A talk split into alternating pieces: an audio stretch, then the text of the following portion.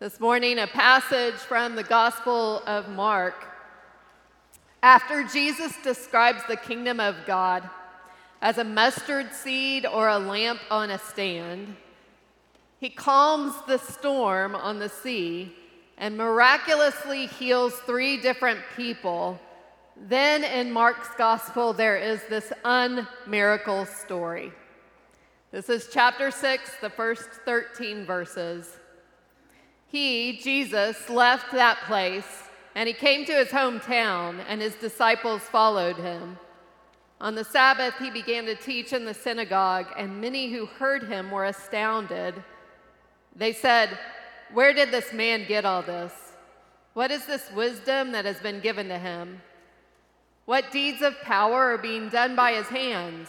Is not this the carpenter, the son of Mary, and brother of James and Joseph and Judas and Simon?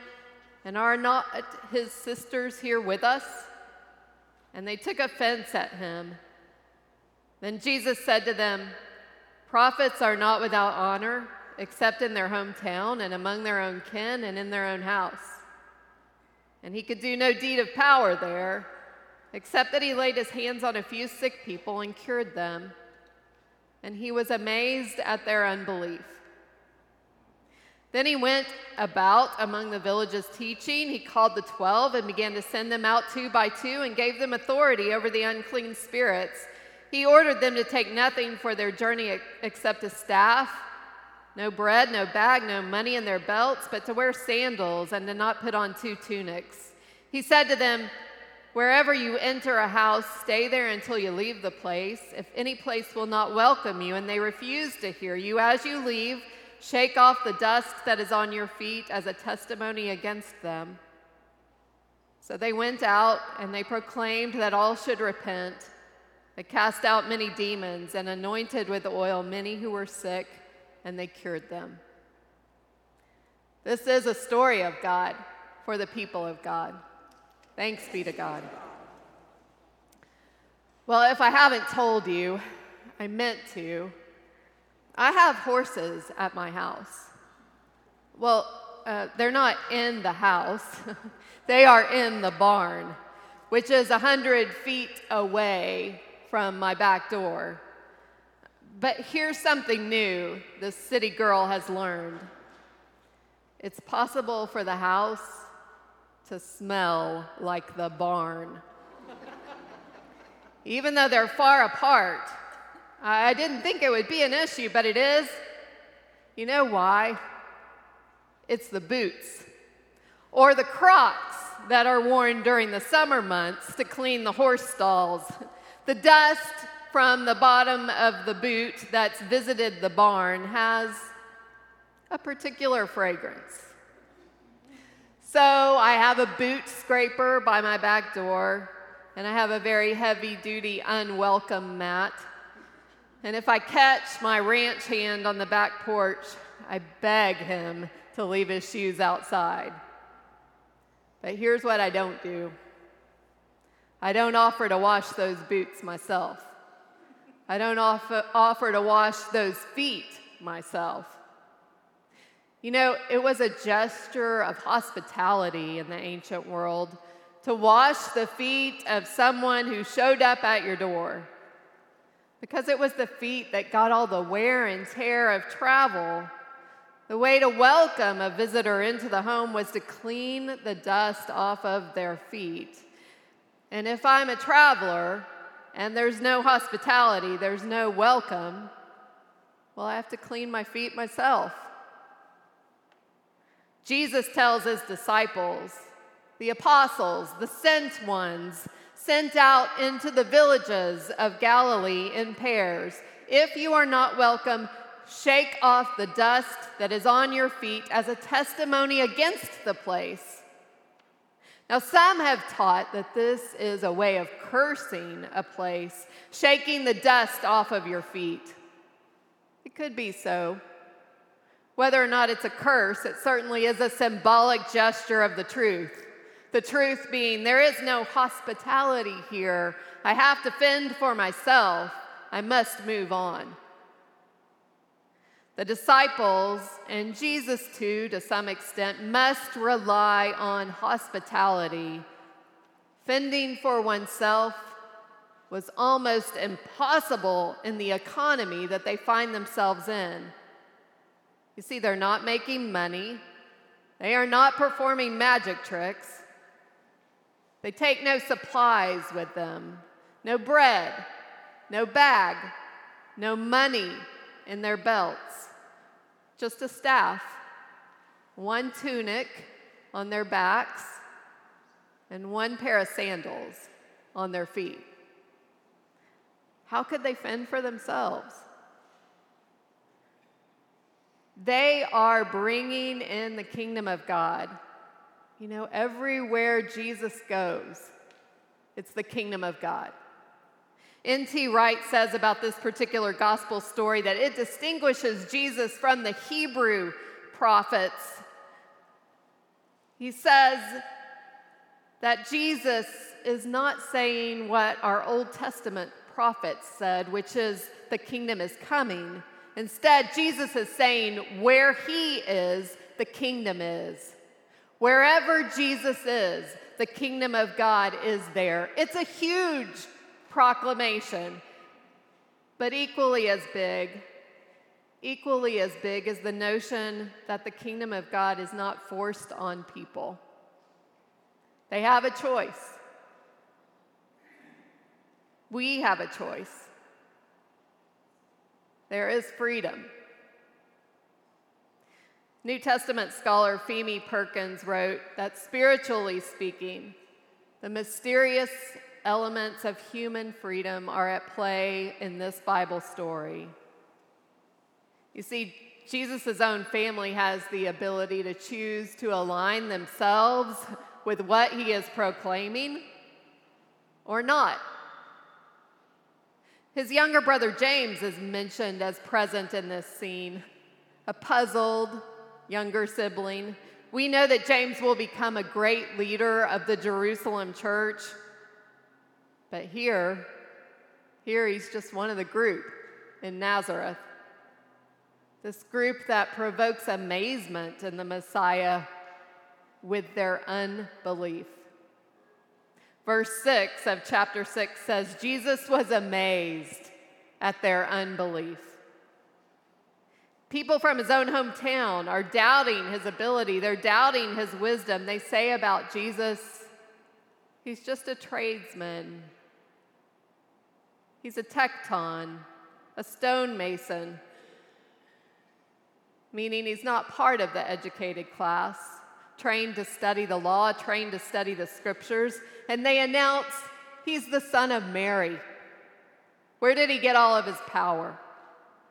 Both of those comments perhaps imply that his father is someone other than Joseph, the son of Mary. So, where did he get all of his power from? I haven't seen anything like that in Joseph. The Bible doesn't say that this makes Jesus angry or that he argues with the good people of Nazareth. It simply says he's amazed. He's amazed at their unbelief. Unbelief shows up in a couple of other places in Mark's gospel. At the very end of this gospel, the resurrected Christ admonishes the disciples for their unbelief and for their hardness of heart because they did not listen to Mary Magdalene. They did not listen to the other two disciples who had actually encountered the resurrected Christ earlier. They didn't trust their news. And then in chapter 9, it's practically the middle of Mark's gospel, is the story of a father with a son who is tormented by mental illness. It's mentioned in Matthew, it's mentioned in Luke, but we get the greatest detail in the Gospel of Mark, which is very unusual because this is the most concise and blunt of the four Gospels. So I wonder is this story not the pinnacle of Mark's Gospel? The Father calls out to Jesus, if you are able, have pity on us, help us. And Jesus responds with something along the lines of, If I am able. And the Father cries out, I believe, help my unbelief.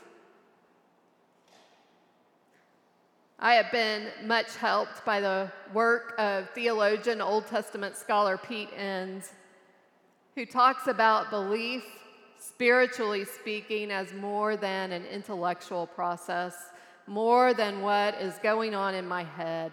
Belief is not just an intellectual process, he says, it is an all in process. It's a matter of trust, trusting in the faithfulness of God. I believe. Help my unbelief.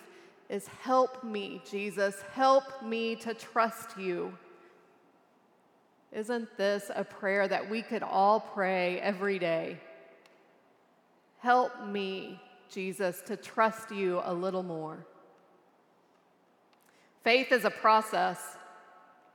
Most people aren't completely trusting God all the time. But what Pete Enns says, and I agree, is that when we get there, when we get to the place where we trust God enough in our lives, we have a peaceful life. We have a free life.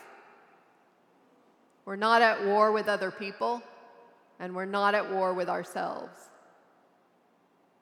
Jesus' family will learn to trust him as the Messiah. The disciples will get there too and so will we. There is a very practical way to learn to trust God in this life, and it involves the people that God has placed right in front of you in your own life. You see, practicing trust with other people helps us to trust God more. And trusting God helps us to trust other people more. You know, maybe this is one of the reasons that Jesus sends the disciples out into the Galilean villages two by two. Of course, they will be healing people with the authority that He has given them. But are they also going to be healed themselves? Learning how to trust God by trusting people, searching for and depending upon hospitality, and extending care to everyone they encounter. On my reading list right now is a book that was used in the parenting class this past spring here in the church on parenting adolescents. It's called Brainstorm by Daniel Siegel. He begins the book by talking about some myths of parenting, and here's the myth that got me. Growing up means moving from dependence to total independence. You know, at first glance, that sounds good to me. Moving from dependence to total independence. Why is this a myth? Well, here's what I know about total independence total independence can be lonely, it can be isolating. And when I reflect, it's not what I want for my children to be without other people. It's not what I want for me. A better guiding principle for parents, Siegel says, is this that we move from needing others' care during childhood to giving care and receiving help. He calls this interdependence. It is what I want for my children, it is what I want for me.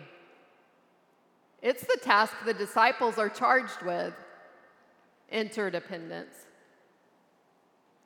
Did you know that, that St. Francis of Assisi was the child of a wealthy cloth merchant? And in an effort to live just like Jesus, he renounced the privilege of the home he was brought up in. He refused to buy clothes, the son of a cloth merchant. He wore any old garments he could find, he tied it with a rope. He gave up shoes altogether he slept out under the stars or on the floor of any chapel that he could find. He would work for food, but he refused to touch money. Sound like fun? St. Francis thought so. He wrote about these changes in his day to day life that what once appeared as bitter to me became sweetness. What once appeared as bitter to me became sweetness of the soul and of the body. And you know what? People were drawn to St. Francis. They were drawn to his laughter. They were drawn to his fearlessness. They were drawn to his generosity, and they left their own homes. They left their own families to follow what they perceived to be his fun loving ways. It sounds a little bit like Jesus to me. You know what Jesus will do next in Mark's gospel? In this very chapter that we read from, in chapter 6 of Mark's gospel, he will feed 5,000. He will feed a crowd of 5,000 in the wilderness, like manna falling from heaven. And then immediately after that, he will walk on water, like the parting of the Red Sea. Does it remind you of anything? Maybe the first story of freedom and interdependence, the story of the Exodus. I would tell you this morning as we reflect on Mark chapter 6 to check your feet, because I bet your own feet are dusty. I bet they might be a little bit muddy. I'm convinced that people of faith, I'm convinced that disciples are those who are always on the go in search of a little more freedom Sometimes it's in clumsy and imperfect ways. But you know what? There's always another chance to trust a little more. And there's always a little more freedom, a little more faith to gain. Would you pray with me?